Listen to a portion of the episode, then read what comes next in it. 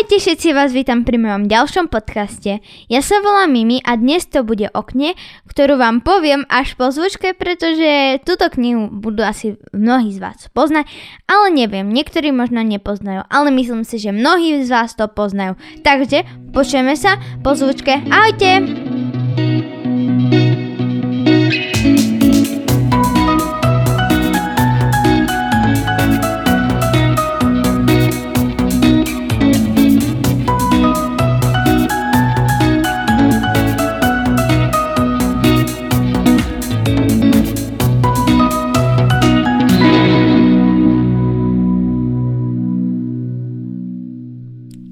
Sa počujeme a môžeme začať. Ako som už na začiatku vravila, dnes to bude veľmi známa kniha a je o tom aj niekoľko filmov. Mnohí z vás si asi teraz pomyslia, že dnes to bude o knihe Harry Potter. Možno na budúce, ale dnes to nebude žiadna čarodejnícka kniha. Dnes to bude úplný opak čarodejníctva. Bude to o Pipi dlhej pančuche. Asi aj e, mnohí z vás aj túto knihu poznajú. Túto knihu napísala Astrid Lindgrenová a ilustrovala Ingrid Wang Nimanová. Tento dej určite, ako som vravela, niektorí poznajú, ale tí, čo nie, tak nech do, tak dobre počúvajte. Ale tí, čo to už vedia, tak si ho poďme spolu pripomenúť. Pipi má len 9 rokov a žije si v výločke úplne sama. Mamička jej zomrela, keď bola ešte bábetko. A ocko je černožský kraj. No, celkom mi to vyhovuje. Napríklad e, môže je sladkosti, keď sa jej zachce a môže si chodiť spať, kedy sa jej zachce. Napríklad, keď sa veľmi dobre hrá a sa jej nechce spať, no ale rozkaže si to sama, pretože musí spať niekedy. Pipi je veľmi silné dievčatko. Má konia a opicu. Pána Nilsona. Ten kôň je veľmi ťažký. Povedzte mi, aké dieťa by vedelo zodvihnúť konia ešte nad hlavou? No, Pipi by to vedela. Raz sa ale do jej vy, Vili Vilôčky to prídu o, preskúmať dve deti. Volali sa Tommy a Anika. No, nevedeli, že tam už býva Pipi.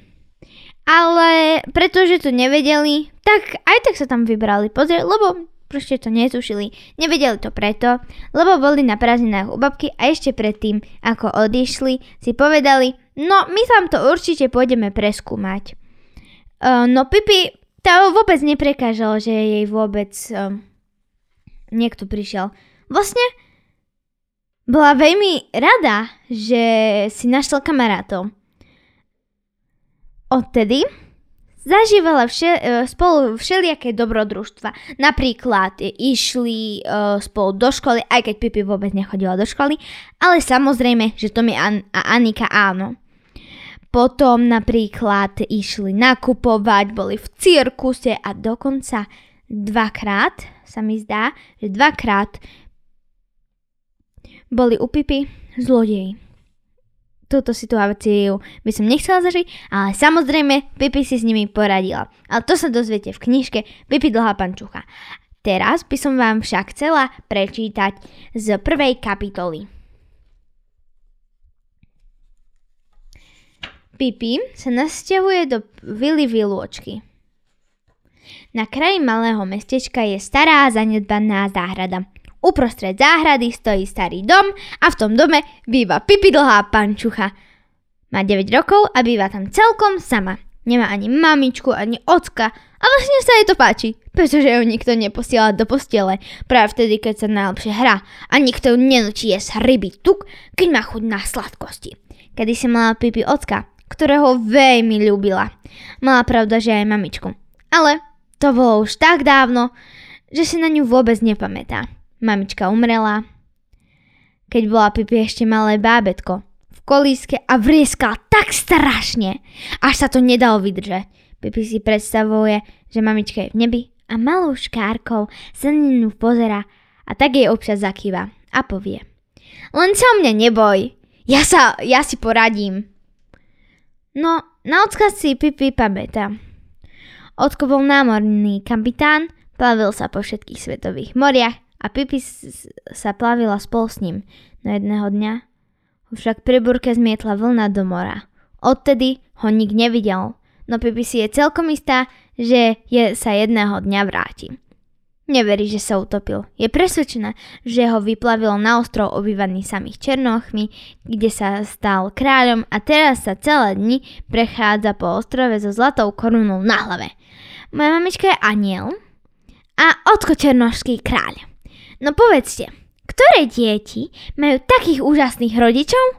Hovorievala si Pipi spokojne. A keď sa Otkovi podarí postaviť loď, príde si po mňa. Potom budem černožskou princeznou. Ach, to bude paráda. Pipinoško kúpil tento starý dom so záhradou. Pred mnohými rokmi. Plánoval, že tu budú bývať s Pipi, keď už bude na plavbu po mori pristari. No potom prišiel ten nešťastný deň, keď ho zmietlo do mora. Vtedy sa Pipi vyberal do vily výločky, že ho tam bude čakať. Pri tak sa ich dom volá. Čakal zariadený a pripravený. Len sa do ní nasťahovať. Jedného krásneho letného večera sa Pipi rozlúčila so všetkými námorníkmi na ockovej lodi. Mali ju veľmi radi a Pipi ich mala rada tiež. Majte sa chlapci, povedal Pipi a jedného po druhom poposkal na čo. Nebojte sa o mňa, ja si vždy poradím.